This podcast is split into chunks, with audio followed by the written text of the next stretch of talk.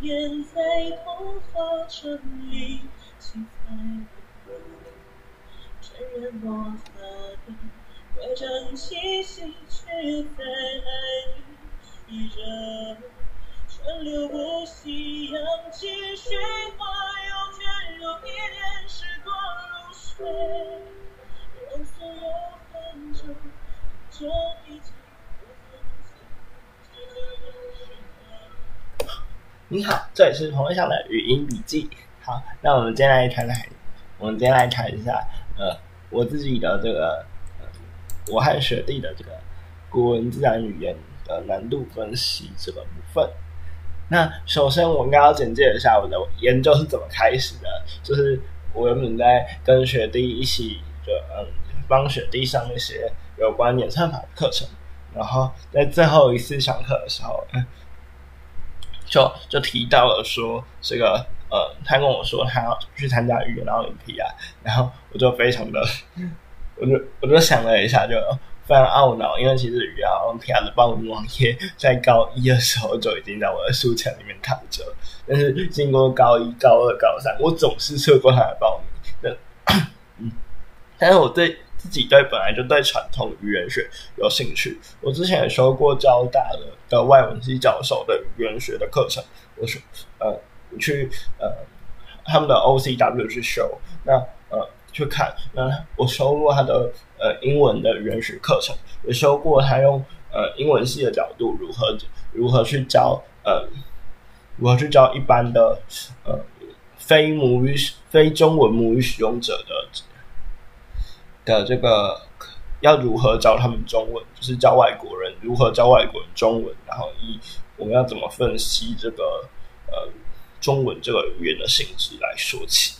那呃，首先呢，就是后来我们就想说，哎，那为什么不要结合我们两个所擅长的领域去去完成我们的研究？那那我们就开始从哦，我们要先选定语言。我跟学弟说，我们要先选定语言。然后再选定说，我们选定完语言之后要做什么，然后我们就从各个语言开始讲起来。我就说我会法文，我会德文，然后我会我会一点点日文，一点点韩文，然后正在学一些东南亚，还有呃蒙古以及呃挪威语这种比较少数，在台湾来说比较少数的语言。但是学弟说，呃，他比较不倾向去做一些我们比较不熟悉的语言。那我们要顾及到中文跟现代汉语，其实它在原本是非常多人就做过。那古汉语反而是一个鲜少有人想要触碰，以及大家都呃没有什么感兴趣，大家都在学校的国文课就因为害怕而退缩，或者是因为这样而丧失了对这个文言文的满腔热血。其实，其实据我了解，呃，在我看过这个。不管是《古文观止》，还是我我曾经在国中的时候，都会透，都会去就是观赏说哦，我像我喜欢李白，我就看完李白的的全集，这样太白全集。然后我喜欢我喜欢李煜，那我就看完李煜的词。然后我喜欢宋词，所以我读完了《花间集》。我喜欢我喜欢唐诗，也喜欢宋词，所以我抄了宋词的所有呃基本上常见的词牌啊，什么什么鹧鸪天啊，什么。嗯，生生满啊这些词牌，其实我国中都抄过，然后我也自己去创作。相对来说，我对古文是相对古汉语是相对有热忱的。那呃，好，那我们其实界定完古汉语，那我们就在想说，我们要做古汉语的哪个方面？因为古汉语对我们来说，在我们当初的讨论认知下，我们没有翻任何的文献，我们就大概知道说，古汉语是在自然语言分析里面是相对呃比较少去。有人接触的领域，那在这个领域里面就不会有绑手绑脚说哦这个这个这个范畴我别人做过，所以我不能做。那我就在想说我们要做什么？那学弟就提提到说哦难度，然后我呃我们提到心情，我想要判断心情。那还有我要要判断一些呃相关的东西，比如说心情啊，比如说呃他。它的句构状况，然后学弟提出了一个呃难度，那我们就开始讨论说哦难度应该如何定义？那当然一开始的讨论都是非常空泛，而且我们都其实没有阅读过相关的嗯相关的这个呃古汉语到底是怎么分析、怎么去处理的。那甚至那时候我们对一些一些相关的内容，比如说什么是词，什么是什么是语词，什么是片语，什么是什么样的状况，其实都是很迷茫、很模糊。那其实经过一次又一次的讨论，我们把这个难度的范围有做一个大概的限制，以及我们对古汉语的文体限制，其实都有做一些限制。像我们是限制在古汉语这个部分，古汉语的散文部分，我们应该会去尽量去避免骈体文，或者是我们会纳入部分骈体文，但是不会太多。然后应该会大会避免呃有有韵文化特征的文。那至于说我们要收集的文献，应该是会聚焦在非专非专门文献，而不会去收集特定领域的专门文献，比如说呃九章算术，或者是或者是呃《黄帝内经》，或者是《难经》和呃什么《悠悠新书》等等中医药，或者是呃相关的，不管是算命、占卜，然后数学、几何等等，我们都不会去涉猎。因为相对来说，它都是需要依靠呃使用者有自己的 background，然后才可以去阅读。那既然都需要 background，就很难去评判它的难度，也很对，也很难找到专家去评判难度。那这时候我们就开始开始逐一的找，我们找我们找过中研院的院士去讨论相关的内容，就是对古论式去讨论内容，然后我们也。我们也曾经都是看过这个北京大学的教授，他有一个 project 做的很好，就加微信来讨论一些事情，慢慢的轮廓就越来越清楚了。但是越来越清楚之后，我们对于下一步要怎么进行，我们大概也画出了一个呃蓝图，但是我们却不知道我们应该要从哪个步骤开始进行起，因为我们呃，就算我做过相关其他领域的研究，也没有做过这个自然语言相关的分析。相对来说，我们两个都是新手，我们不知道从哪里做起，我们不知道我们会踩过什么坑。因为我自己是网页设计师，我一定知道说，哦，如果我们碰到一个新的东西，我们常常一定会踩坑，而且我们常常可能会一两天都卡在某一个地方，都现不出，都出不来。所以我们常要尽量避免。所以我们在实做之前，我们就想要找一个一个教授或者是一个专家来帮助我们，能够能够有一个更清楚的蓝图。那后来呢？我们每个礼拜其实都会有呃一次的讨论，然后每每一次讨论都会在黑板上或者在教室黑板上留下一个呃我们认为的蓝图。每一次的蓝图都会修正，那每一次的蓝图又更加的细节化，更加 detail。然后比如说在在收集文本或者是语料库的部分，我们也是逐一的慢慢讨论到如何收集语料库，如何做标记，然后到底要人工还是。要监督还是非监督？如果监督的话，要有要用什么样的人作为我们的训练的标记后的文本？然后到底什么叫客观？其实我们都做过很多的讨论，因为我们也知道难度这件事情不一定是非常客观的，在某些状况之下，这个难度的的情势是一个很主观、很主观的一个范畴，所以。所以我们一直在一直在试探，后来我们就做出了一个类似的蓝图。那现在我是把我的蓝图用用说的方式去把它说出来。那呃，另外一个学弟就是德一，他会把这个相关的东西去交给教授，相关的文件交给教授。那我们目前其实我们当初在思考的时候，把它分两个部分。我们想到字义跟这个句法都会影响难度。但是在经在征询国国台大国文系教授吴教授的意见之后呢，那我们他告他告诉我们在母语使用者里面阅读这个文献，嗯，基本上被影响的，就是被难度最多影响，难度影响最多的应该就是呃这个呃字义单单字字义的部分，所以我们。我们就有有一阵子会往字义的奇异度上面去发展，就是有没有破音字啊，有没有多义、一字多义、一字多音等等去做发展，或者是它有没有哦这个动这个这个字又做动词又做名词又做形容词又做副词等等的概念。但是后来慢慢发现，哎，我们还请高中老师帮我们选选了大学呃，请高中老师选了个高中程度里面，他应该觉得是难的，是中等，是简单的，是长文也也有短文，分别的一个选文。然后大学教授也有选文，国国中老师有选文，那我们把它集结成了一本。那这那一本应应该也在之前的群组上面有发过，它是个电子书的教考。嗯，那后来我们发现说，在字义字义影响难度，这是最深刻的这个主要原因。这个部分，它其实是相对来说是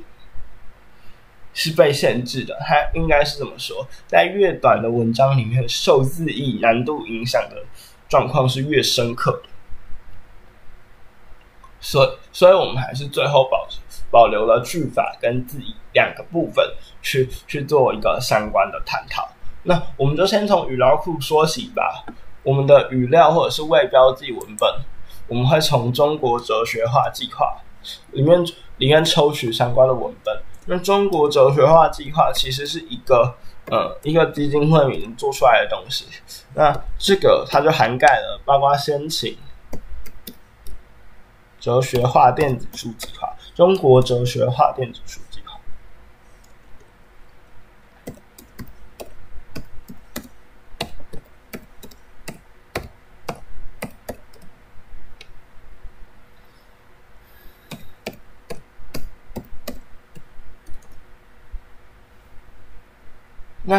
所以学化、电子化计划还是比较有有诸子百家，比如说，嗯，有分朝代的，有魏晋六朝，有先秦，有隋唐，有宋，有清朝、清代，然后又有。嗯，但先秦的它部分是主要是诸子百家，有儒家、有道家、有法家、有名家、有兵家、有有算术家、有杂家、有史家、有经典文献，以及有字书。字书就是应该是小学的部分。那医学应该是指中医，出土文献应该是指，比如说在马王堆里面出土的东西，哦，比如说在郭店或马王堆所出土的东西。那那相对来说，我们会用它有相关的呃白话，呃，它有一个抽取的 API，把这些文字都抽取到一个。一个资料库，对，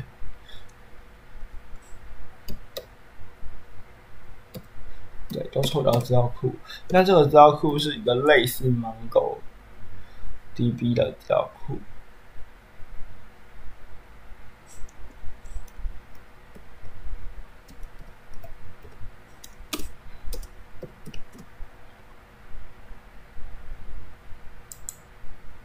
嗯，这个资料库叫做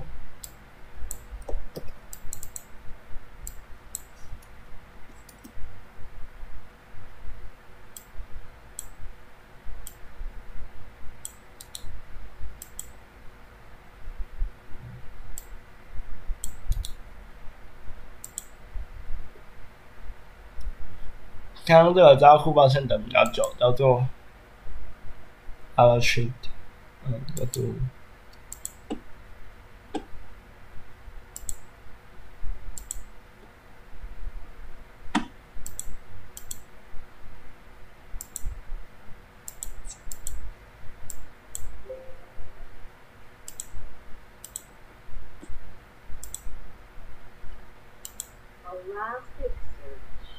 Allows e search，allows e search 是一个，它是基于是搜，它是一个搜寻引擎资料库，呃，它是一个全文搜索搜寻引擎。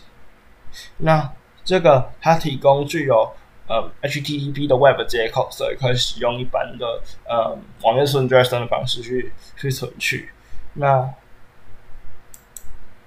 那它是一个可以放置，它是一个分站式的资料搜寻引擎。那我们把它灌入里面之后呢，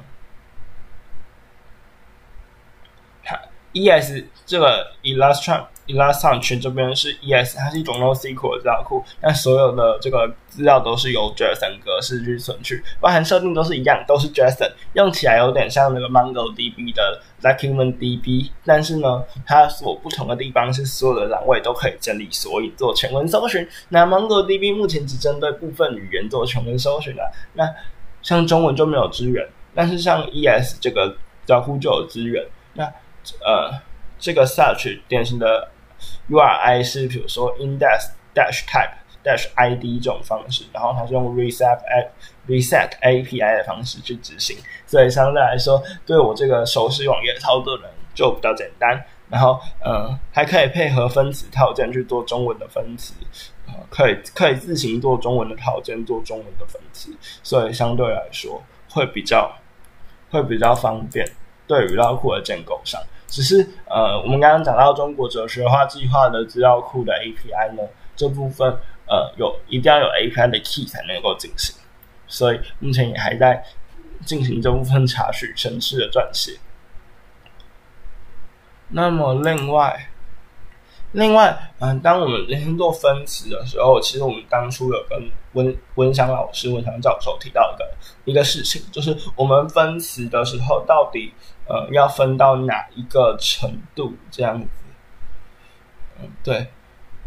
那我们虽然我们后来讨论到是说，我们会做一个初步的断词，然后接下来我们会做未知词的侦测，然后接下来做这个中国我们人民的节序。然后再做复合词的节序，因为我们知道单词比较多，所以复合词比较少，所以这应该是一个比较好的策略。然后接下来是 button up magging，button up magging，然后接下来是再重新重新的断词这样子。然后他了解词了之后，我们要把它写，我们可能会把它做成结构数，或者是。对，我们我们会想办法把分词的结果做成结构数，然后把语义的结果变成，也把语义的结果分析出来，可能是依照呃字典去做查询，去做去做资料的扩展。在这个部分我说明一下好了，我们可能会做一个 tool，把这个相关的资料就是语义翻译成，用这个 tool 翻译成白话文，然后。依据这个翻译的结果，跟跟原文的这个位移的状况，然后去看看句法的状况是不是符合的，然后互相修正。但是这个互相修正的过程会相当复杂，然后最后期待是在句法这边会有句法数，然后会有句法依存，然后在词这边可能可以把它变成一个词向量的状况，然后最后再去去。就是一个比较精准词向量跟一个比较精准的结构数。那有有这样的结构数之后呢，我们可能嗯再回到这个语语义上的判断，还是说我们会我们会在结构这个部分去做一个句法上还原，就是。句法上还原是指说，中国中文有四大句型，比如说叙事句、表态句、有无句，然后判断句等等四大句型。我们把古文里面缺少的句型，把它补成这个四大句型。那缺少的部分，我们就判断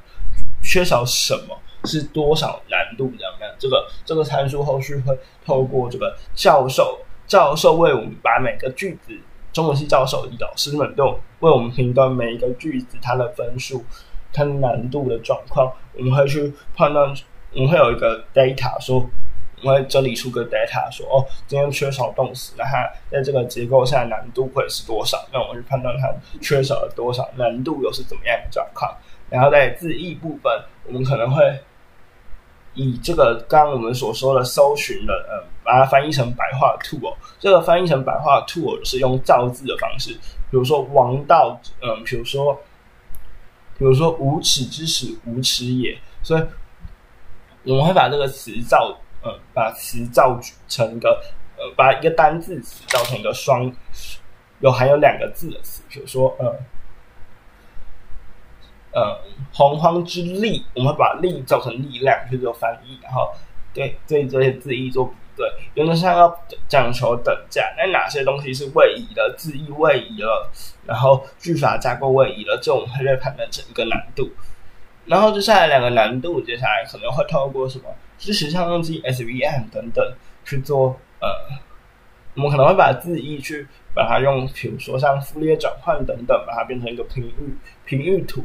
然后呢频域频域图相关的东西，把频域图这边做一个呃你。去除高低频之后，把它变成一个比较远，相对呃，应该说找出高频，然后去除去除低频的部分之后呢，